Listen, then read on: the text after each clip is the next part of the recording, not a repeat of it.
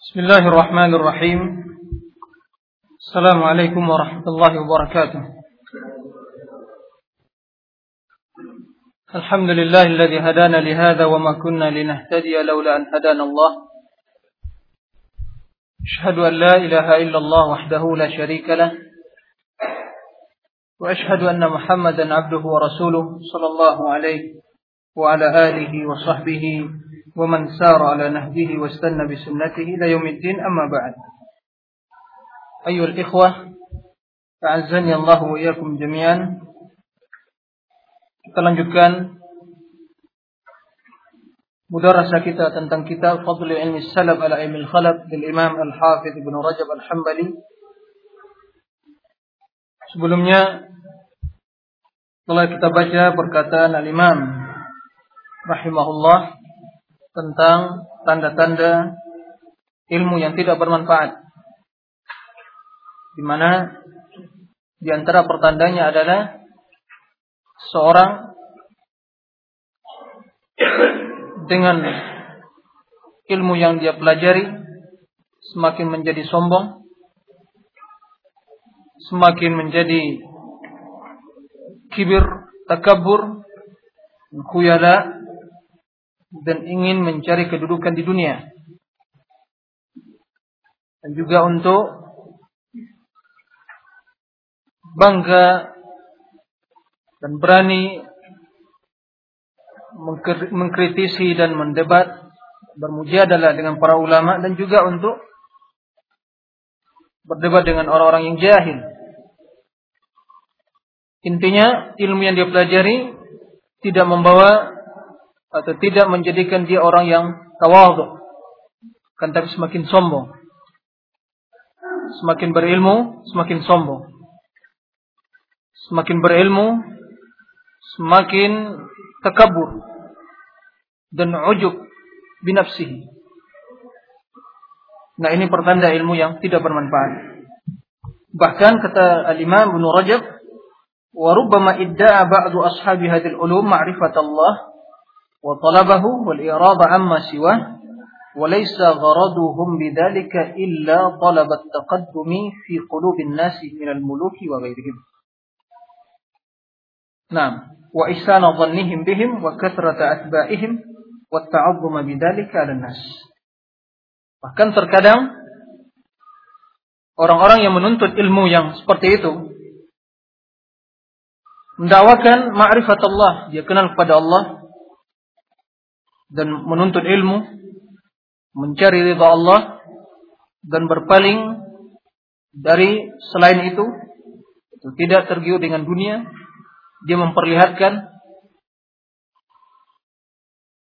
pada manusia bahwa ia orang yang zuhud, orang yang tidak berambisi menginginkan dunia, Walaysa gharadun bidzalika illa talabut taqaddum fi qulubin nas. Sementara tiada lain tujuannya dari cara yang demikian kecuali ingin mencari at-taqaddum fi qulubin nas.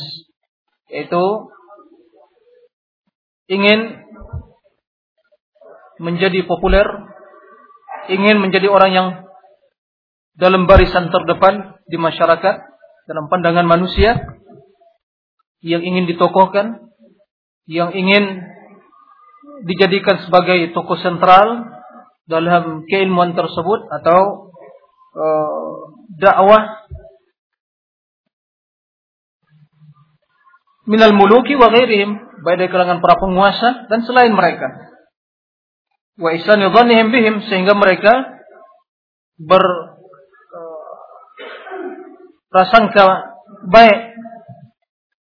Ihsanudzon dengan orang yang seperti itu dan juga untuk mencari banyak pengikut nas dan bangga dengan hal itu di hadapan manusia. Jadi terkadang kita melihat dalam penampilannya, dalam cara pembawaannya, perkataannya, melihat orang yang zuhud, orang yang tidak berambisi ingin dunia, jabatan, kedudukan, akan tapi tujuannya lah untuk mengelabui manusia. Tujuannya tiada lain agar dia mendapatkan sanjungan, pujian Masya Allah, si itu betul-betul orang yang zuhud. Orang yang tidak tertipu dengan kemewahan dunia dan segala jabatan di dunia ini. Padahal tujuannya ingin mencari apa? Mencari pujian, mencari nama, mencari sanjungan dari kalangan baik para penguasa dan selain mereka dan agar manusia berbaik sangka kepadanya. Masya Allah, ini orang-orang betul takwa, wara dan zuhud. Dan tujuannya bahkan malah ingin mencari banyak pengikut. Dan bangga di hadapan manusia dengan banyak pengikutnya. Nah ini jelas perkara yang berkaitan dengan masalah hati, ya niat. Begitu juga bahkan orang seperti itu wa alamatu dzalik yaitu izharu dakwal wilayah di mana ia memperlihatkan menampakkan kepada manusia bahwa si orang dia adalah orang yang mulia, orang soleh itu wali Allah al-wilayah yang mempunyai keajaiban-keajaiban dan juga karamat kata orang. Nah, sebagaimana ahlul kitab mendakwakan hal itu. Sehingga dia mengatakan nahnu abnaullah wa ihab wa ihibba'u. Kamilah ya, abnaullah wa ihibba'u dan para kekasihnya. Padahal mereka orang yang dimurkai dan dibenci oleh Allah Subhanahu wa taala. Nah, orang-orang yang berpenampilan seperti itu pada hakikatnya dia jauh dari maksud dan tujuan dituntunnya ilmu itu. Itu terkadang mendakwakan hal-hal yang seperti itu. Wa kama wal batiniyah wa nahwihim. Sebagaimana yang didakwakan oleh sekte Al-Qaramita wal Batiniyah. Ini para ulama jelas mengkafirkan sekte ini. Ya, Al-Qaramita wal Batiniyah. Itu sekte yang mengatakan bahwa setiap Allah itu ada batinnya. Jadi mereka yang menakwilkan, menafsirkan ayat-ayat Al-Quran dan Sunnah itu dengan dua versi atau dengan mengatakan setiap zahir ada batinnya. Makna yang tersembunyi dan yang semisal dengan mereka atau yang mengikuti jajaran mereka. وهذا بخلاف ما كان عليه السلف من احتقار نفوسهم وازدرائها باطنا وظاهرا. Tentunya ini berbeda dengan perihal ulama salaf di mana mereka selalu merendahkan diri mereka dan juga mengatakan atau selalu menganggap diri mereka itu diri yang orang yang rendah, yang hina. Batinan wa zahiran, batin dan zahirnya. Jadi mereka tidak menyombongkan diri. Tidak memperlihatkan manusia mereka loh yang terbaik. Orang yang mulia, orang yang harus disegani, orang yang harus dikagumi, orang yang harus diikuti jadi tokoh sentral dalam ilmu. Tidak. Ulama salaf menyembunyikan hal-hal yang seperti itu. Padahal mereka orang yang mulia. Orang yang mulia. Orang yang memahami hakikat ilmu. Di hati mereka keagungan Allah. Kebesaran Allah. Sifat takut pada Allah. Dalam perbuatan mereka terlihat khusyuk, tawadu. Tapi mereka menyembunyikan hal itu. Tidak mempublikkan hadapan publik atau manusia. Nah, waqala Umar wa man qala alim bahwa jahil. Barang siapa yang mengatakan dia adalah yang orang yang berilmu, dia orang yang alim, seluruh manusia adalah jahil. Maka pada hakikatnya orang yang jahil. Wa man qala innahu mu'min bahwa kafir. Barang siapa yang telah mengatakan dia mukmin dalam arti kata telah memastikan ya bahwasanya tidak ada lagi keraguan sama sekali dia mukmin, maka dia kafir. Apa maksudnya ayo ikhwan? Ini apakah ada jika ada orang mengatakan saya mukmin dia kafir? Nah, ini perlu dipahami makna perkataan ulama salaf yang seperti ini. Perkataan yang seperti ini muncul di kalangan salaf dalam konteks celaan. Di mana timbul di kalangan orang-orang murjiah yang mengatakan dialah orang yang beriman. Artinya mereka sama sekali tidak mengatakan istifna fil iman. telah memastikan dia yang beriman, dia yang selamat, dialah yang akan selamat sampai akhir hayatnya. Sehingga dia mengatakan tidak boleh mengucapkan saya beriman insya Allah boleh. Padahal ulama salaf mereka yang beriman, tapi mereka tidak uh, apa namanya itu tidak meyakini apakah akhir dari kehidupan mereka akan selalu senantiasa istiqomah di atas keimanan tadi. Dan mereka meyakini bahwa mereka tidak mampu melakukan segala syariat atau tuntutan atau kewajiban keimanan Nabi secara utuh. Pasti ada kekurangan di sana sini. Sebenarnya Rasul mengatakan, Innakum lan tuhsu ma'amartukum bih. Sungguh tidak akan mampu untuk melakukan seluruh apa yang aku perintahkan kepada kalian. Nah, dan juga kita tidak yang bisa menjamin bahwa masing-masing dari kita akan menjadi orang yang selamat sampai akhir hayat kita. Itu kita berdoa. Nah, itu yang dikhawatirkan oleh para ulama salaf bukan karena ragu terhadap keimanan mereka, tapi orang-orang murjiah mengatakan saya mukmin. Tanpa mengucapkan insya Allah tidak. Bahkan mereka mengatakan orang yang mengatakan saya mukmin insya itu mereka orang yang ragu dalam keimanannya. Dan ini dicela oleh para ulama. Nah, orang yang seperti itu mengatakan saya mukmin, maka kata Umar bahwa kafir. Artinya pada dasarnya perkataan itu tidak sesuai dengan keadaan dan perihal dia. Ini maksudnya. Bukan jika ada orang yang mengatakan mukmin dia kafir, ya tidak begitu ya. Seperti itu. Wa man wa fil jannah wa fil nar. Barang siapa telah memastikan dia dalam surga, maka ia pada hakikatnya dalam neraka. Karena masalah surga dan neraka itu Allah Subhanahu wa taala.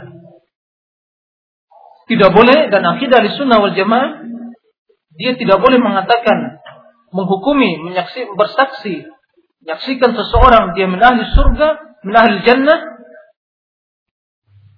penduduk surga, memastikan hal itu kecuali dengan dalil.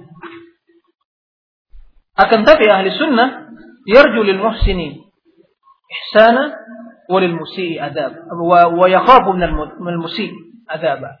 Dia mengharapkan kebaikan bagi orang-orang yang berbuat baik dan waspada dan takut terhadap azab yang akan menimpa orang-orang yang melakukan kejahatan.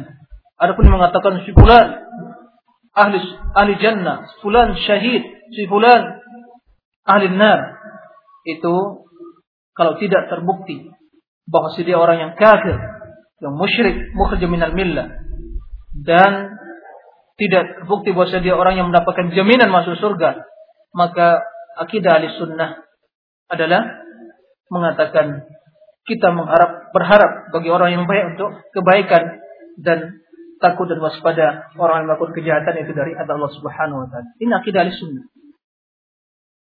Nah, oleh karena itu sebagian mengatakan syahadatu bid'atun wa syahadatu wal wilayah bid'ah. Sebagian mengatakan seperti itu. Artinya ada yang menyaksikan, bersaksi memastikan si fulan adalah min ahli al-jannah. Atau yang mengatakan bahwa si fulan merupakan orang yang mulia dan masuk surga.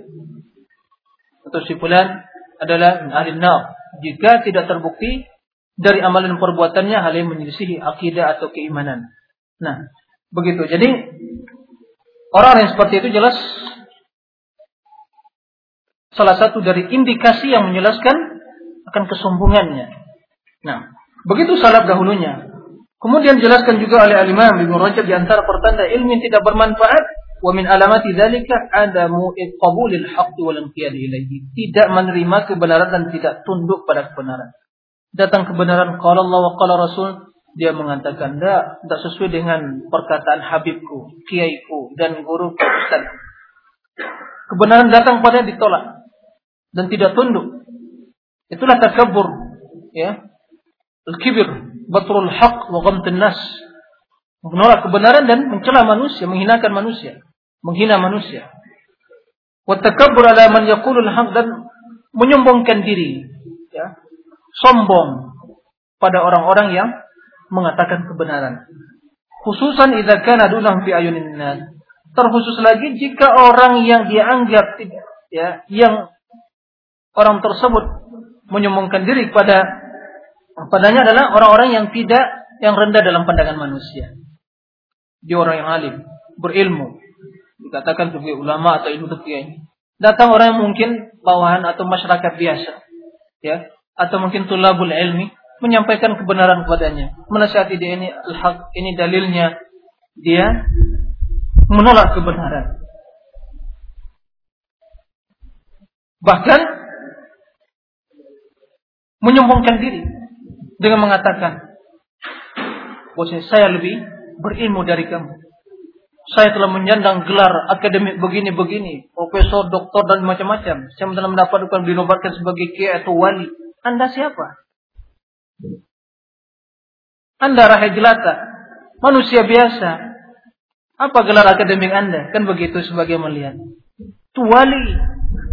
Sekalipun matanya tidak melihat itu wali, melihat hatinya. Kan begitu sebagian. Nah, itu Habib, Kiai, Ustadz, Ustaz kondang atau dai seratus atau sejuta umat kan begitu? Anda siapa? Tidak dikenal? Apa gelar akademik anda sandang? Di mana anda belajar? Saya telah belajar pada ulama besar. Saya telah mendapatkan rekomendasi sekian begitu ini kesombongan, bentuk-bentuk kesombongan. Padahal yang al-haq tidak mesti orang yang lebih tinggi dari kita. Dan tidak mesti orang yang menyandang gelar akademik yang bermacam-macam. Nah, kesombongan yang seperti itu pertanda bahwa ilmu yang dipelajari ilmu yang tidak bermanfaat. Wal israr al batil dan senantiasa berada tidak meninggal kebatilan khasyata tafarruqu qulubin nasi anhum. Dia khawatir jangan-jangan manusia akan apa? Hilang atau pergi darinya. Tafarruq. Jadi dia kan pertama mempunyai jamaah, mempunyai simpatisan, masyarakat atau atba yang banyak. Kalau dia menerima kebenaran terbukti dia salah, dia khawatir, dia khawatir jangan-jangan pengikutnya akan lari dari dia. Tafarruqin nasan. Ini banyak ya ikhwan ini di antara penyebab orang-orang meninggalkan kebenaran, menolak menolak kebenaran. Ini di antara penyebabnya. Karena dia ingin mempertahankan kedudukannya, mempertahankan uh, posisi dia di pandangan masyarakat, posisi dalam sosial dia, ya, kehidupan masyarakat, hidup bermasyarakat. Ini oleh karenanya begitu juga dan itu diajarkan pada para murid-muridnya untuk bagaimana memutuskan dan mengagukan dia. Nah, dia menanamkan seperti itu. Apabila datang orang yang membawa kebenaran, al-haq, dia merasa apa rendah, merasa hina tatkala menerima kebenaran tadi karena akan terkuat, akan terlihat di hadapan para simpatisannya dia itu orang tidak berilmu atau orang yang tidak punya pendirian mengatakan sesuatu tapi malah tidak menerima dan meneruskan apa yang dia tanamkan atau dia doktrinkan kepada para pengikutnya. Nah, jelas kalau demikian kan lari. Berarti syekh dan kiai Habib itu kan tidak berilmu orang mulai sedikit demi sedikit lari dari majelisnya dan meninggalkannya. Dan ini yang tidak diinginkan. Sebab semakin berkurang pengikutnya, tentu semakin berkurang pendapatannya. Nah, kalau seribu pengikutnya, setiap mingguan ada majelis pengumpulan uang-uang dari apanya itu, nah sekali sebulan misalnya. Nah kalau berkurang, berkurang 500, jelas pendapatannya akan berkurang tidak akan sebanyak dengan jumlah yang seribu kan begitu. Nah itu yang dipikirkan, yang dipikirkan oleh itu yang dipikir oleh mereka. Jadi pertimbangannya seperti itu. Bidhari rujuk ilal haq itu manusia akan meninggalkan dia apabila dia memperlihatkan kembali pada kebenaran. Rubbama azharu bi alsinatihim zamma ampusim. Nah, ini perhatikan. Dan terkadang dia itu memperlihatkan menampakkan di hadapan para pengikutnya atau masyarakat dia itu mencela diri mereka sendiri. Oh iya kami orang yang hina, orang yang seolah-olah dia itu orang yang tawadhu begitu. Dihina dirinya, direndahkan. Wahtiqar ya ala qulubil ashad dan juga merendahkan diri di hadapan khalayak ramai. Agar apa? Liya'taqidan nas fi annahum inda anfusihim mutawadhi'un. Agar manusia mengira bahwasanya mereka itu orang-orang yang tawadhu. Itu diinginkan.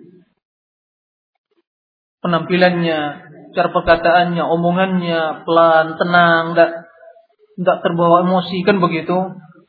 Dengan merendahkan hati, menghinakan dirinya dalam berbicara, sehingga orang meyakini tertipu dengan cara pembawaannya, dengan penampilannya, sehingga orang mengatakan oh, inilah yang tawadhu, betul-betul tawadhu syekh. Udah dilan, dihujat begini, tetap tenang pembawaannya. Dan ini yang digunakan oleh orang batil. Dia batil, jelas menanamkan kebatilan. Tapi tatkala kita berdiskusi, dia tenang pembawaannya. Itu biasa untuk menanamkan kebatilan dengan cara yang seperti itu. Dan ini harus waspada ahlul haq. Nah, oleh karenanya, fayamdahuna bidzalik. Kemudian manusia mengira memuji mereka dengan cara yang seperti itu. Wahwa min daqaiqi abwabil. Ini merupakan perkara bab masalah riya yang sangat tersembunyi, yang sangat halus. Ini hati-hati.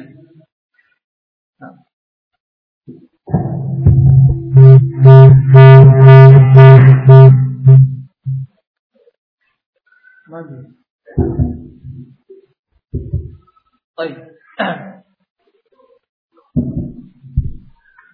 Nah, kama nabbah alaihi tabi'un faman ba'da sebagaimana yang di peringatkan oleh para tabi'un dan ulama yang datang sepeninggal mereka.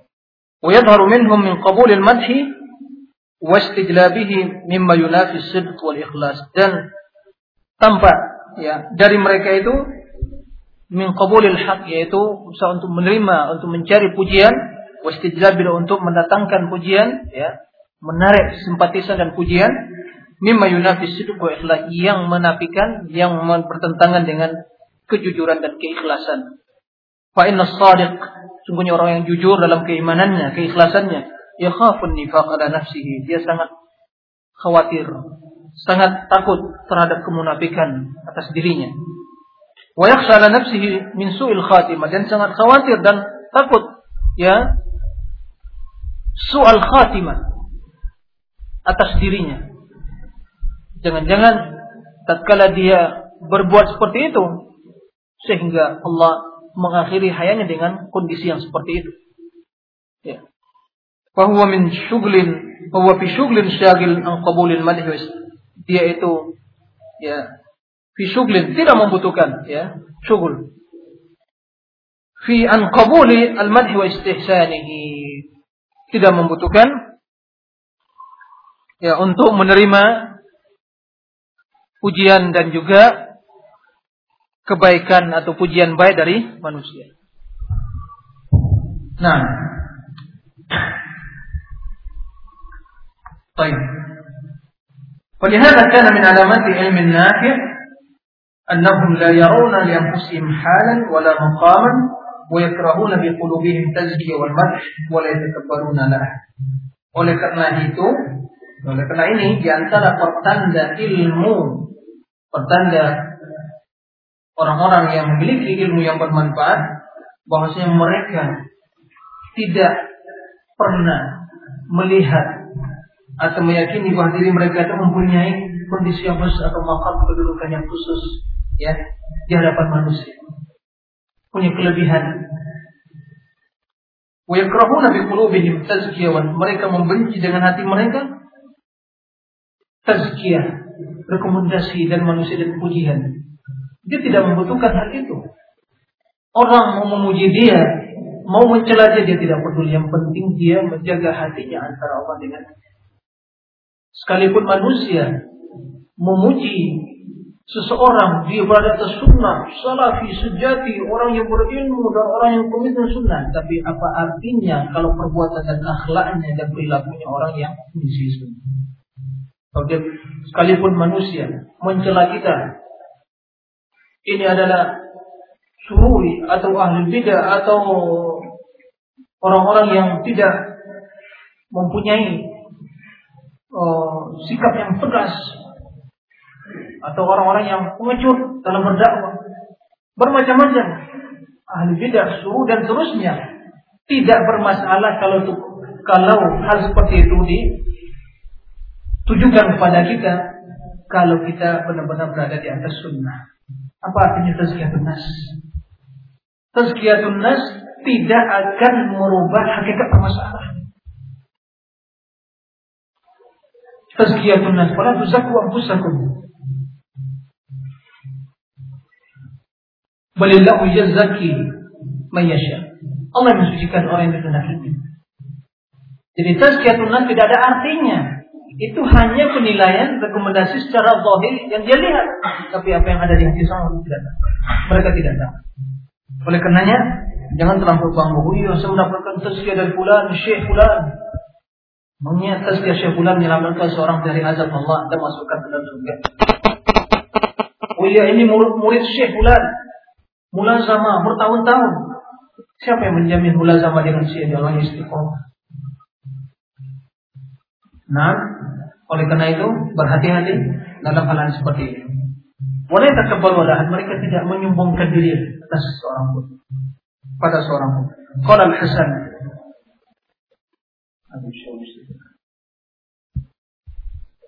Qala al-Hasan Hasan al-Basri mengatakan innamal faqih az-zahid fi dunya ar-raghib fil akhirah. Al-basir bi dinihi al-muwadhib ala ibadati rabbih. Wa fi riwayatin anhu قال الذي لا يحسد من فوقه ولا يسخر ممن دونه ولا يأخذ على علم علمه الله أجرا Al-faqih yang alim itu kata Imam Hasan Al-Basri, az-zahid di dunia, orang yang zuhud di dunia. Zuhud di dunia. Bukan orang yang berpakaian kotor dan rombong camping bukan itu. Az-zuhud adalah orang yang berpakaian rapi, orang yang bersih, dan orang yang tidak terlena dengan dunia, sekalipun dia memiliki dunia. Sekalipun dunia ada di tangannya, di genggaman tangannya, akan tapi dunia tersebut tidak ada dalam hatinya.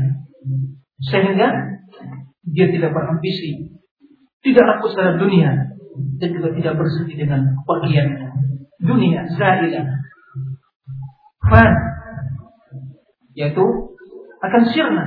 Tidak kekal selamanya. Oleh karena itu ayo ikhwan jangan sama sekali. Khususnya para tulabul ini bersedih dengan pergian dunia dari tangannya. Selamat keimanan dan akidah dan ketakwaan yang terpelihara. Dunia datang dan pergi. Dunia datang dan pergi. Tidak kekal. Itulah dunia oleh karena itu, jangan bersedih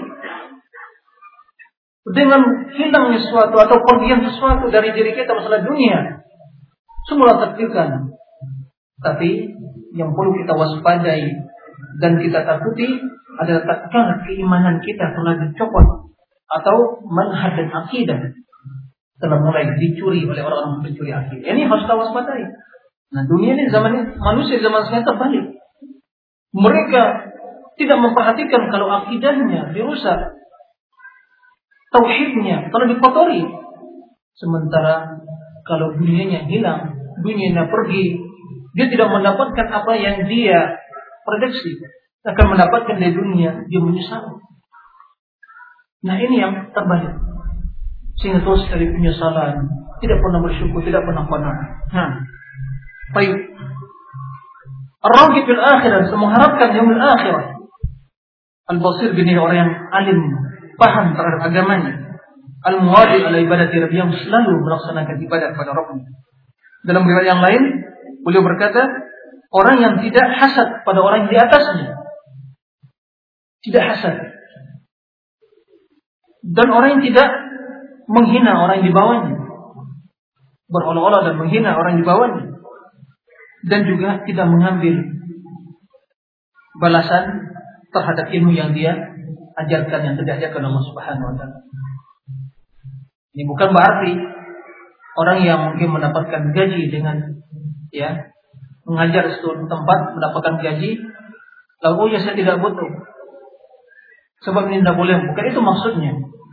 Maksudnya adalah orang yang tujuannya semata-mata dalam menyebarkan ilmu itu hanya masalah dunia kalau dia tidak diberi duit dia tidak akan berdakwah itu maksudnya. Tapi jelas seorang yang profesinya, tugasnya seharian, habis waktunya menyampaikan ilmu sementara dia punya keluarga dan anak untuk penghidupannya, maka dalam hal ini tidak bermasalah dia mengambil gaji dari apa yang diajarkan sebab dalam juga dibenarkan bagi seorang untuk ya, menyampaikan ilmu ya uh, Al-Quran untuk mengambil apa yang bukan hak dia karena waktunya telah tersita untuk hal yang seperti itu. Nah, kecuali jika dia mungkin orang yang mempunyai pemasukan atau uh, selain itu dan dia tidak membutuhkan itu tergantung pada dia. Jadi jangan salah memahami perkataan undang masalah seperti ini. Bukan berarti celaan secara mutlak pada orang-orang yang mengambil gaji dari hasil apa tugas dia dalam mengajar ilmu agama. Nah, jadi ini yang merupakan sikap atau orang yang berilmu. Dia tidak hasad. Melihat orang yang lebih berilmu, dia tidak hasad, tapi ghibtah. Dia menginginkan kebaikan seperti itu dan tetap kebaikan itu ada pada orang tersebut dan dia menginginkan mendapatkan kebaikan. Kalau hasad dia menginginkan nikmat yang didapatkan oleh orang itu hilang dari dia, dicopot dari dia. Itu hasad tidak boleh. Bukti dalam dunia mempunyai kelebihan harta, dia mempunyai kelapangan rezeki, dia tidak hasad. Ya. Sebab orang yang hasad itu pada dasarnya orang yang menentang takdir Allah Subhanahu wa taala. Karena Allah telah mengtakdirkan sebulan kayak sebulan berilmu, sebulan akan mendapatkan rezeki begitu dan seterusnya, mendapatkan kedudukan, jabatan begitu. Itulah takdir Allah Subhanahu wa taala. Kenapa kita harus menentang takdir atau hasad pada sesuatu yang telah ditakdirkan Allah Subhanahu wa taala? Nah, dan tidak menghina orang yang di bawahnya dan keilmuan dalam segala hal. Nah, wahada kalam al-akhir yang maknahu an Ibnu Umar fi qawli dan perkataan yang terakhir ini dan perkataan Hasan ini telah diriwayatkan secara maknanya dari Ibnu Umar dalam perkataannya wa ahlul ilmi nafi' fi hadzal ilmi izdadu tawadhu'an lillah wa khasyatan wa inkisaran wa Ini perkataan Ibnu Umar. Jadi apa yang dijelaskan oleh Ibnu Rajab seorang yang menuntut ilmu orang yang tawadhu, semakin berilmu semakin tawadhu, semakin rendah hati, tidak sombong dan takabur. Itu merupakan makna yang telah dinukil dari Ibnu Ibnu Umar radhiyallahu anhu. Qad wa ahlul ilmi nafi' dan orang yang memiliki ilmu yang bermanfaat itu kullama izdadu fi hadzal ilmi setiap ia bertambah keilmuannya izdadu tawadhu'an lillah bertambah sifat tawadhu'nya pada Allah wa khasyah sifat takutnya wangkisaran dan sifat bulu hatinya. Ya wadullan dan kerendahan hatinya. Ini kullama dan inilah biasanya orang yang mempunyai ilmu. Kalau kita lihat dalam fenomena alam sebenarnya ada dari ciptaan Allah dan fenomena alam itu kita bisa jadikan pelajaran dalam hidup ini. Kalau kita melihat padi yang tumbuh padi itu kalau isinya baik ya tidak kosong, tidak hampa, itu dia semakin berisi, semakin dia itu semakin menunduk dia. Tapi kalau kosong, itu dia akan tegak. Nah, ini sebenarnya bukan dalil ya, tapi hikmah yang bisa kita petik dari fenomena alam yang bisa jadi pelajaran. Artinya dalam hidup kita, hendaknya kita itu orang yang semakin berilmu, semakin memiliki sesuatu itu semakin tawadhu. Lihat yang mendapatkan atau yang memberikan rezeki atau yang itu adalah Allah, Allah Subhanahu wa taala. Tapi kalau orang yang tidak memiliki sedia biasanya sombong. Sombong. Artinya dia pada saat tidak berilmu tapi berlagak orang yang alim. Ini jika orang yang menuntut ilmu mempunyai karakter yang seperti itu pada dasarnya orang yang jahil, ilmu yang tidak bermanfaat wangkisaran wa dullan luluh hatinya melakukan dullan merendahkan diri. Nah kalau ba'du salaf sebagian ulama mengatakan ini perkataan Imam Syafi'i tentunya yang bagi lil alim yadha at-turab ala ra'sihi tawadduan li rabbih sudah sepantasnya seorang yang alim untuk meletakkan ya tanah di atas kepalanya sebagai bentuk sifat apa? aplikasi atau tawaduannya pada Allah Subhanahu wa taala. Dan juga dalam uh, riwayat yang lain perkata itu syukuran lillah dalam rangka untuk mensyukuri dengan Allah. Jadi kepala kita yang bagian dari tubuh yang mulia yaitu yang paling atas, paling tinggi sudah sepantasnya kita letakkan di tanah. Atau kita letakkan tanah di atas kepala kita. Karena tanah harus kita injak. Kita jalani. Begitu. Oleh karenanya, di antara hikmah atau makna dari yang bisa kita dari sholat itu adalah bagaimana seorang hamba menundukkan diri dalam rangka tawadhu pengagungan pada Allah Subhanahu wa taala. Jadi bagian dari tubuhnya, anggota tubuhnya yang mulia itu dia sujud dan merendahkan dalam rangka mengagungkan dan memuliakan dan membesarkan Allah Subhanahu wa taala. Makanya tatkala kita sujud, kita baca subhana Subhanarabbil alam. Subhanarabbil alam. Jadi tatkala kita rendah, merendahkan kepala sujud di atas tanah maka akan tapi Allah Subhanahu Maha Tinggi Maha Tinggi nah seperti itu fa innahu kullama zada ilman li rabbih ma'rifatan bihi zada min karena dia setiap bertambah keilmuannya dengan Allah dan ma'rifatnya kepada Allah maka pertama pula sifat takutnya dan juga kecintanya pada Allah wazdada lahu dzullan wa dan juga bertambah kerendahan hatinya dan juga keluluhan hatinya Allah Subhanahu wa taala. Ini pertanda ilmu yang bermanfaat. Nah, ilmu yang menanamkan sifat apa? Tawadhu, kerendahan hati dan zuhud dunia. Wa min alamatil ilmi nafi' di antara Pertanda ilmu yang bermanfaat annahu yadullu sahibahu 'ala al-harbi min ad-dunya. Al-harbi min ad-dunya. Di antara pertanda ilmu yang bermanfaat itu ilmu tersebut menunjukkan, menggembleng penuntutnya itu untuk lari dari dunia. Bukan meninggalkan sama lari. Karena cukup takut ya terfitnah oleh dunia. Bukan berarti sama sekali dia meninggalkan tidak ya. Lari itu tidak mesti meninggalkan, mungkin menjauh. Kan begitu. Karena kalau terlampau dekat akan terfitnah. Nah, jadi tidak tergiur, terlena dengan kemewahan dunia dan kenikmatan dunia. Dan juga tidak rakus. Wa aghamu ri'asa wa syuhra wal mad. Dan yang paling oh, berbahaya dalam hal ini adalah riasa kedudukan. Asyuhra, popularitas. Al-madh, pujian.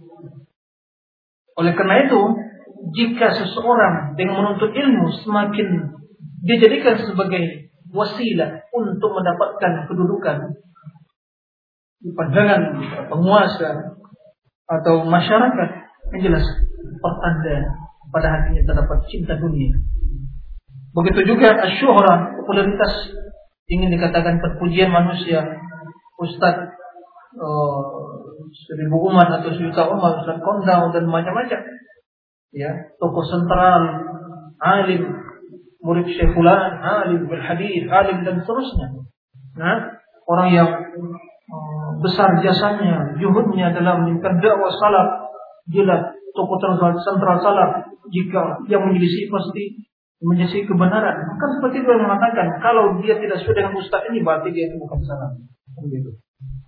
Jadi telah memutuskan menjadikan saya sebagai tokoh sentral dalam masalah ilmu ini jelas tidak benar. Nah, wattaba'ud andalik dan dia menjauhkan diri dari hal seperti itu. Wal ijtihad bi mujadabat tidak bersungguh-sungguh untuk meninggalkannya. Menjauhkan diri min alamatil ilmi nabi merupakan pertanda ilmu yang bermanfaat. فإذا وقع شيء من ذلك من غير قصد واختيار كان صاحبه في خوف شديد من عاقبته Apabila hal itu terjadi, ya, min ghairi qasdin, dia mendapatkan hal itu tanpa niat atau tidak bermaksud, ya, tanpa ya sengaja, ya tidak disengaja. Dia tapi dia mendapatkan dunia, diberikan penghargaan, kan begitu. Dan dia semacam bukan berambisi mencari tapi mendapatkan penghargaan. Karena masa menilai bagaimana usaha dia. Ya. Andilnya dia dalam mendapatkan ilmu. memberikan pemahaman pada masyarakat dalam sosialnya dan terus dan dia mendapatkan pujian nah, tanpa ada maksud atau kesengajaan waktiar dan nanti bukan juga pilihan dia maka dia senantiasa berada keadaan kekhawatiran yang sangat ya sangat khawatir sangat takut min akibat dari akibat hal seperti itu. Takut bukan malah bangga dia. Bihaitsu annahu yakhsha an yakuna makran wa istidrajan. Di mana boleh jadi hal itu dia khawatir boleh jadi itu merupakan makar. Atau istidraj itu pemanjaan. Dimanja terus diberi diberi diberikan. Itu ada istidraj ya ikhwan hati-hati dia terkadang seorang memakur kebatilan, tapi terkadang dalam kebatilan itu malah sebagian usahanya terbuka atau mungkin dikabulkan permintaannya. Orang-orang yang datang ke kuburan misalnya. Oh iya, waktu saya ke kuburan itu diterima dan segala usaha saya lancar dan terusnya. Padahal Allah ingin memanjakan dia terus dimanjakan, manjakan terus semakin terjun semakin syirik. Akhirnya Allah tenggelamkan dalam keadaan dan Allah binasakan dalam keadaan seperti ini. Itu istidraj diberi nikmat diberi bukan malah menambah bersyukur. Malah menambah syirik. Menambah jauh dari petunjuk. Malah dimanjakan oleh Allah kemudian setelah itu bila Allah ingin mengazabnya maka akan diazab oleh Allah ketika tanpa la yuflithu tidak dibiarkan ya. Na'udzubillah min dzalik kama kan Imam Ahmad yakhafu min dzalika nafsi inda ijtihad ismihi wa ba'da syi'ri wa bu'du wa bu'di saydihi atau nam. Sebagaimana Imam Ahmad rahimah sangat khawatir terhadap hal itu atas dirinya. Tatkala telah apa? Namanya semakin harum ya populer. Dan juga suaranya namanya semakin tenang. Imam Ahmad lihat Imam Ahmad rahimahullah bagaimana perjuangan beliau menegakkan sunnah mempertahankan akidah. Begitu ahli sunnah pergi para khalifah yang memperjuangkan, yang menanamkan akidah-akidah Jahmiyah itu kemudian diganti oleh khalifah yang mengajak pada sunnah naik nama Imam Ahmad. Suaranya didengar harum namanya di kalangan masyarakat kan begitu. Wal aqidah al aqibah lil muttaqin ya akibat kebaikan itu bagi orang yang bertakwa. Nah tatkala itu Imam Ahmad sangat khawatir dan waspada dan takut atas dirinya jangan-jangan dengan kondisi seperti itu terbesit dalam dirinya keinginan yang tidak baik, kemunafikan, ya sehingga dia semakin larut, ya tenggelam dalam apa yang yang terjadi. Nah, ini di antara tentang ilmu yang bermanfaat. Wa min alamatil ilmi nafi' anna sahibahu la yadda'i ilma. Pertanda ilmu yang bermanfaat itu bahwasanya penuntutnya itu dia tidak mendakwakan telah mengatakan saya orang yang berilmu. Wala yafkhar bihi ala ahad dan tidak sombong, tidak bangga dengan ilmu itu atas seseorang pun. Wala yunsibu ghairahu dan tidak menisbatkan diri orang lain pada kebodohan. Illa nabi illa man khalafa sunnah wa ahla kecuali jika orang yang dia nisbatkan dia pun itu betul-betul orang yang menentang ya menyisi sunnah dan pengikutnya. Kalau jelas dia ahlul bidah orang aja kita katakan hal jahil, ahlul bidah, jelas dia si sunnah, hanya bisa bersilat lidah. Kita katakan, tapi orang-orang yang jelas keilmuannya, prinsip dia berilmu jelas, Quran dan Sunnah landasan berilmu jelas, terjadi mungkin kesalahan atau keteledoran dalam memahami permasalahan atau mungkin masih dalam sebagai permasalahan, maka ahli sunnah orang yang berilmu tidak semena-mena, tidak spontanitas menghukumi dia oh ini orang yang jahil, anda jahil. Begitu menyusui dalam suatu permasalahan dan perdebatan anda jahil. Masyadat, anda jahil. Darastu di jamiah Islamiyah, fulan, syekh syekh fulan, anda syadat. Seperti ini. Ana mulazama fulan fulan seterusnya. Ini betul-betul kesombongan. Saya sama Syekh fulan bertahun-tahun. Jadi kecuali jelas ya bahwa penyimpangannya betul-betul menyisih sunnah dan itu jelas kita hukumi sebagai ahli bid'ah dan ahli bid'ah ahli jahat. Ya. Sebab ilmu yang pelajari ilmu yang tidak bermanfaat. Itulah kata kejahilan tadi. Nah. Fa'inna yatakallamu bihi kecuali apabila yang menyelisihi, orang yang menyelisihi sunnah dan pengikutnya, maka dia akan berbicara, akan menjelaskan, memberikan kesalahan ghadaban lillah karena marah karena Allah ya wala ghadaban li nafsi bukan karena dirinya tapi terkadang dia setiap bid'ah yang muncul dia setiap penyimpangan yang muncul dia kritisi, dia hujan. Kan begitu, marah. Oh iya, ini kan sunnah harus terperjuangkan ini. Ternyata terbesit dalam dirinya dia marah. Kenapa? Karena si pulan yang menyisihi dia ternyata bermasalah dalam masalah pribadi dan dosa. Nah, dimanfaatkan kesempatan. Oh iya, perbedaan manhaji, khilaf kita manhaj, akan mungkin sama. Anda suhuri anak salabi. Padahal mungkin sebelumnya ada hutang yang pernah belum pernah dibayarkan begitu. Ditahdir ustaznya. Kenapa? Karena pernah berhutang si fulan, kenapa dalam bisnis berhutang tidak bisa membayar hutang kenapa? Caranya apa? Ditahdir. Sehingga tidak bisa lagi minta hutangnya kan begitu. Ada yang seperti itu. Nah, ghadaban, dia marah katanya. Perjuangkan sunnah tapi nyata marah karena karena jiwanya karena buktinya karena orang yang dikritik dia tidak sesuai dengan keinginan hatinya, keinginan jiwanya. Padahal dia tidak misi kebenaran. Karena mungkin dia bukan pengikut jamaah dia, bukan kelompok dia. Kemudian bukan tidak semurid, tidak seperguruan gitu, tidak seperguruan. Ya. Tidak seyayasan, tidak satu jamaah. Ya, begitu. Ini misalnya tamatan murid Syekh Fulan dan murid Syekh Fulan tidak sama, berbeda. Padahal Syekh itu tidak ada perbedaan sama semuanya kan begitu. Ini tamatan ini, ini tamatan ini, ini salafi ini, ini salafi ini kan begitu. Dilihat, tidak ada perbedaan, sama akidahnya. Tapi kenapa? Intinya karena tidak sesuai cara-cara yang atau metode orang Yesusnya itu dengan apa yang cara dan pergaulan dan sikap dia sehari-hari. Maka ini di antara ya bukti bahwasanya terkadang mungkin dia marah, dia bagi kritis semua, tapi karena ghadaban di nafsi, intiqaman. Bukan untuk memperjuangkan kebenaran tadi. Nauzubillah min dzalik. La wala qasdan li rif'atiha ala ahadin. Ya. Karena yatakallam bukan tujuan ya untuk mengangkat ya derajat atau dirinya di atas segala atau seorang pun. Bukan itu tujuannya, tapi betul lillah.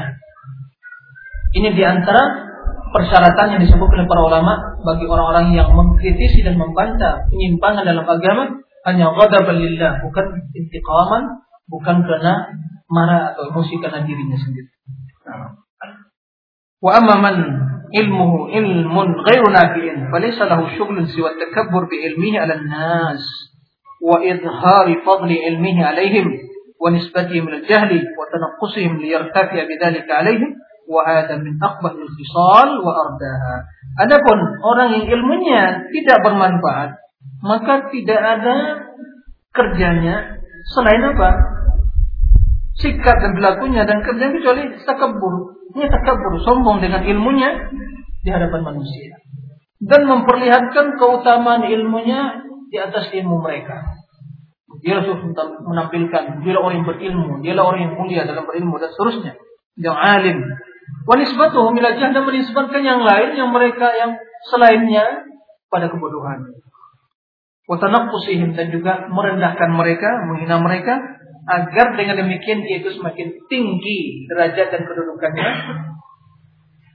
di hadapan manusia. Dan ini merupakan karakter dan sifat yang jelek dan sangat tercela.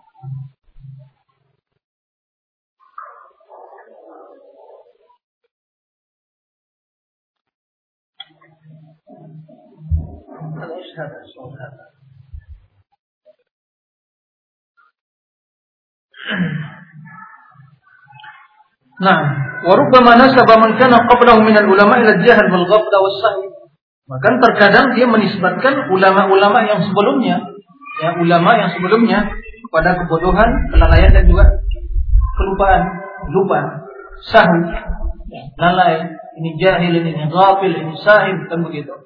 dinisbatkan. Tidak tahu miskin, puasanya siapa dia dan siapa ulama yang sebelumnya. Hah? Fayujibu lahum hubba nafsihi wa hubba zuhuriha ihsanu dhannihi biha wa isa'ati dhannihi bimasal. Maka yang itu menimbulkan ya, hubba nafsihi yaitu kecintaan dia pada dirinya sendiri dan wa hubba zuhuriha dan menginginkan dirinya itu lebih apa? muncul, tampil.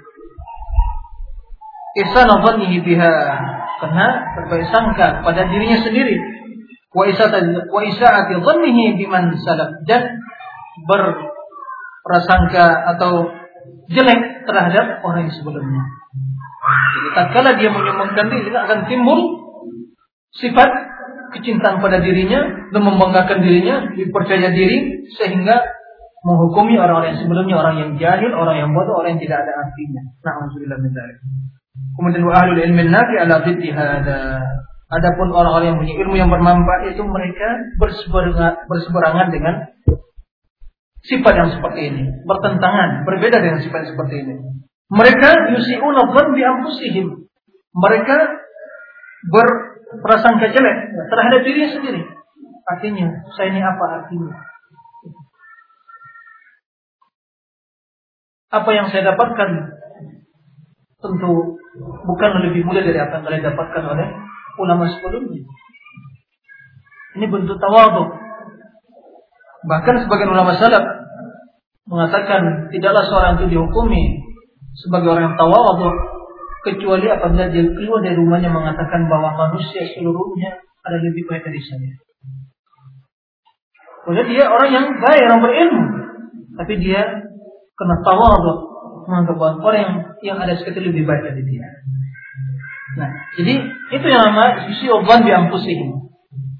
Wa yuhsinuna dhan biman salaf dan juga berbaik sangka dengan orang-orang yang telah mendahulunya dari kalangan para ulama. Wa yuqirruna bi qulubihim anfusihim bi fadli man salaf alaihim. Dan meyakini, mengikrarkan dengan hatinya dan dengan diri mereka keutamaan orang-orang yang telah mendahului mereka itu para salaf. Bulughi maratibihim wal usul ilaiha aw maqarim muqarabatiha. Dan juga uh, dia meyakini ketidakmampuan dia untuk sampai kepada tingkatan ya, kedudukan mereka dan sampai kepada tingkatan mereka atau mendekati. Bagaimana kita jelaskan?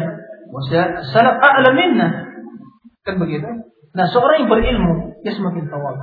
Dia selalu berbaik sangka kepada orang para ulama salaf, bukan mencela mereka, bukan uh, menghinakan mereka, tapi mengagungkan mereka dan mengatakan bahwa mereka lebih utama sementara keilmuan yang dia tuntut itu adalah juga apa yang ia warisi dari orang sebelumnya. Maka tentu mereka yang datang peninggal para ulama sebelumnya tidaklah lebih baik daripada yang orang-orang hidup di zaman uh, orang yang belakangan ini. Nah, baik.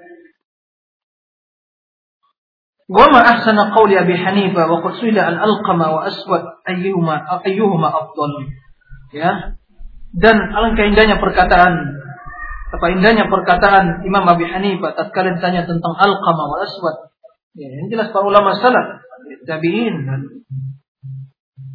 Ayyuhuma afdal Siapakah di antara mereka yang paling utama Yang paling mulia Siapa yang paling baik di antara Alqamah Aswad Apa kata beliau Wallah, wallahi ma nahnu bi ahli an nadhkurahum fa kaifa nufaddilu bainahum. Kita tidak pantas ya untuk menyebut mereka. Siapa kita? Apalagi saling mengutamakan di antara mereka. Tidak pantas kita menjadi hakim untuk mengadili mereka dan memperbandingkan oh ini lebih utama sepuluh Emangnya kita siapa? Kita bersyukur ini Imam Abu Hanifah mengatakan seperti ini. Apalagi kita zaman sekarang ini. Tidak imam, tidak ya orang yang berilmu ingin berusaha pemula dalam menuntut ilmu dan menyelesaikan menuju jejak mereka. Maka seharusnya kita tahu diri. Ya, tahu diri yaitu wallahi mana nabi ahli an Quran. Tidak pantas kita untuk menyebut mereka. Bainahum? Apalagi kalau kita saling memperbandingkan, uh, memperbandingkan antara mereka. Oh ya sebulan lebih utama oh sebulan. Memangnya kita siapa? Nah, ini. Wakana Ibn Mubarak idza zakara akhlaq man salaf yunshid Dan Imam Ibn Mubarak apabila menyebutkan menyebut akhlak para ulama salaf, beliau berkata selaya apa namanya itu mengatakan ya baik li dzikrina ma'a dzikrihim laisa sahihu idza masya kal muqadi jangan kalian samakan ya atau menyebut kami dengan sebutan mereka Jangan. Tidak sama. Laisa sahihu ila mana ila ila masyakal. Tidaklah orang yang sahih yang sehat itu apabila berjalan seperti orang yang sakit, yang tidak bisa berjalan. Dan muqad. Dia duduk tidak bisa berdiri berjalan sebabkan kena sakit. Tidak sama. Orang yang sehat berjalan lancar, tapi orang yang duduk di atas kursi tidak bisa berjalan atau lumpuh, ya saya bisa berjalan. Sama kan orang yang berjalan dengan orang yang lumpuh? Tidak sama. Nah itu maksudnya. Dia tidak sama. Ini perkataan Abdullah bin Mubarak. La ta'ridanna li dzikrina ma'a dzikrihim. Laika sahihu idza masyakal muqa'ad. Baik. ومن ومن علمه علم غير نافع إذا رأى لنفسه فضلا على من تقدمه في المقال وتشقق الكلام ظن لنفسه عليهم فضلا في العلم أو الدرجة عند الله بفضل خاص به عن من سبق واحتقر من تقدمه وازدر عليه بقلة العلم ولا يعلم المسكين أن قلة كلام من سبق إنما كان ورعا وخشية بالله ولو أراد الكلام وإطالة لما عجز عن ذلك Dan orang yang ilmunya tidak bermanfaat apabila dia melihat bagi dirinya satu keutamaan, kemuliaan, keutamaan dari orang-orang yang mendahuluinya dalam perkataan atau ucapan ya. Tasyaqqul kalam, ya, ucapan yang redaksi uh, atau ungkapan yang uh, baik, pandai berbicara, bersila lidah. Dia mengira bahwasanya dirinya telah mempunyai keutamaan melebihi dari orang-orang dalam ilmu atau kedudukan ya dari orang yang sebelumnya juga di sisi Allah Subhanahu wa taala. Jadi orang-orang yang ingin tidak mengira bahwasanya orang-orang yang bahwa dirinya apabila pandai berbicara, pandai mengungkapkan kalimat intonasi yang bagus dan juga menyampaikan kan begitu orator kan begitu dalam berilmu dalam menyampaikan kemudian dia uh, merasa lebih pandai berbicara, banyak omongannya, menduga bahwa dialah yang lebih mulia dari yang sebelumnya. Dan mengatakan, meyakini bahwa dia mempunyai kedudukan yang mulia sisi Allah dibanding orang-orang yang sebelumnya. Nah, karena dia telah memiliki keutamaan yang khusus dibanding dengan orang yang sebelumnya, kemudian dengan demikian dia malah menghinakan merendahkan orang-orang sebelumnya dan juga berolok-olok dengan mereka bikillatil ilmi dengan menisbatkan bahwa mereka itu orang yang tidak berilmu. Dia menyangka diri tidak berilmu, orang-orang sebelumnya tidak punya ilmu. Wala ya'lamu miskin, miskin tidak tahu. Ya. Jahil hadal miskin. Ya.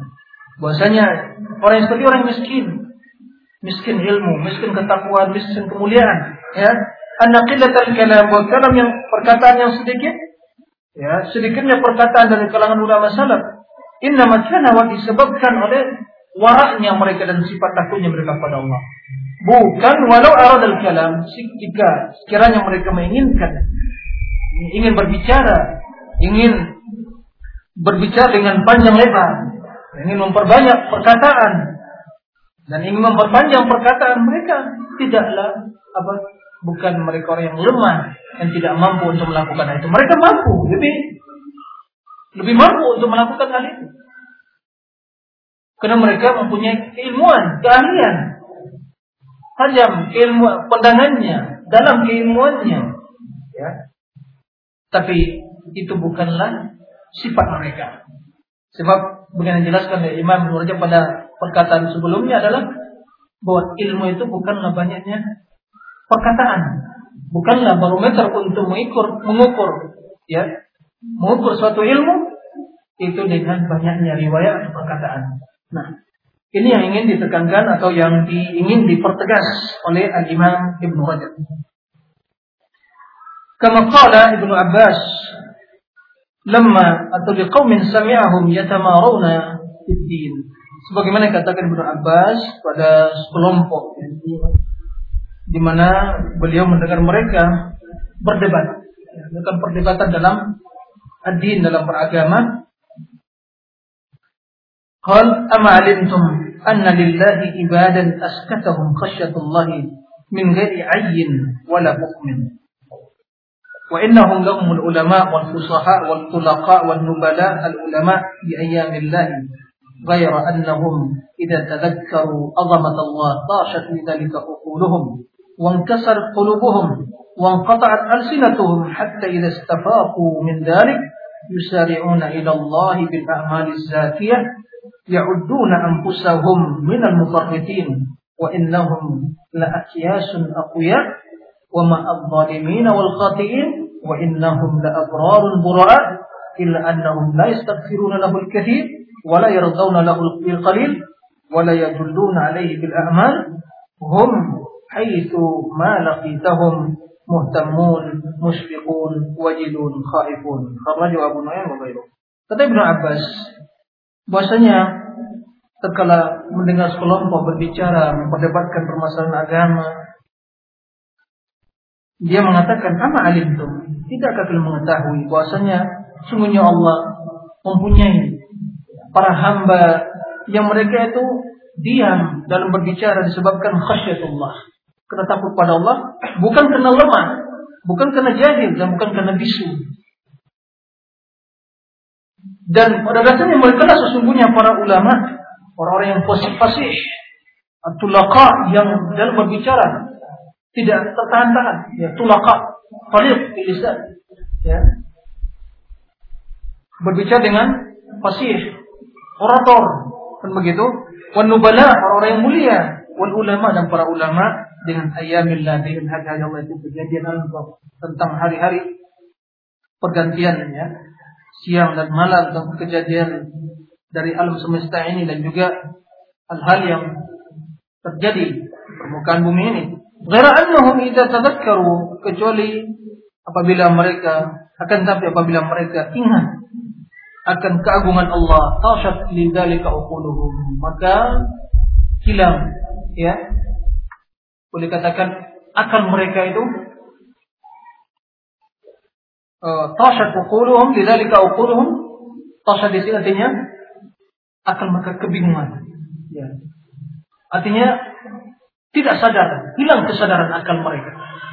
Tatkala mereka kenal dan tatkala mereka ingat pada keagungan Allah Subhanahu wa taala nah wangkasar qulubuhum dan hati mereka luluh dengan mendengar mengingat keagungan Allah. Qata'al asinatuhum dan juga terhenti lisan mereka.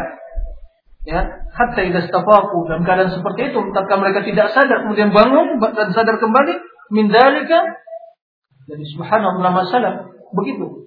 Begitu mendengar keagungan Allah, kebesaran Allah, seolah mereka hilang apa? Hilang ingatan. Hati mereka dulu tapi mereka sadar dari keadaan yang seperti itu, mereka kembali bersegera bergegas untuk melakukan amal-amal yang baik. Mereka menghukumi atau memponis diri mereka sendiri termasuk dalam orang-orang yang sangat apa kurang dalam beramal ya mufarridin wa innahum aqyas sementara mereka itu adalah orang yang baik dan orang yang kuat dan juga mereka menyangka diri mereka bersama orang yang zalim dan orang yang bersalah sementara mereka adalah orang-orang yang baik dan orang yang terlepas dari kesalahan tersebut. Akan tapi ila annahum la kathir. Mereka tidak terpengaruh dengan uh, banyaknya ya amalan atau pengikutnya dan juga tidak la yardalahu bil qalil. Tidak ya, ingin tidak senang ya dengan sedikit dalam beramal ya kepada Allah Subhanahu wa taala. Wala yadulluna alaihi bil amal. Mereka juga tidak senang kalau mereka itu diketahui dengan banyaknya beramal. Tahu bahwasanya si fulan alim karena dia banyak amal, dia mau mereka seperti itu. Tidak menginginkan hal seperti itu. Cukuplah Allah yang tahu. Jadi mereka tidak membolehkan amalannya. Tidak dikenal dengan banyak amalannya. Sementara mereka orang yang beramal. Ini maksudnya. Min haitsu hum haitsu. Mereka ya sebagaimana tatkala Anda menemukan bersua dengan mereka. Begitulah keadaan mereka. muhtamun, mereka perhatian yang penuh, musfikun, hati merasa takut, wajilun, kemudian gemetar, ya takut pada Allah, khaifun, waspada dan takut pada Allah Subhanahu wa taala. Inilah orang-orang yang dijelaskan oleh Allah Subhanahu wa taala Al-Qur'an, "Walladzina yu'tuna ma wa qulubuhum wajilah wa qulubuhum wajilah." Jadi mereka yang melakukan amalan yang mampu mereka lakukan sementara hati mereka itu takut ya takut pada Allah Subhanahu wa taala takut dari azab Allah Subhanahu wa taala atau takut amalnya tidak diterima oleh Allah Subhanahu wa taala. Dan ini diriwayatkan oleh Imam Abu Nuaim rahimahullah di kitab Ilyas. Ya, kena waktu yang batasi kita cukupkan sampai di sini. Ya mudah-mudahan kalau masih ada pertemuan mungkin batal asar ya kita lanjutkan atau batal maghrib mungkin batal asar kita lanjutkan sampai ya, pembahasan terakhir tentang kitab Fadl Ibn Salam dan Ibn Salam. Allahu a'lam wa sallallahu wasallam bina Muhammadin wa ala alihi wa sahbihi wasallam wa akhiru da'wana alhamdulillahi.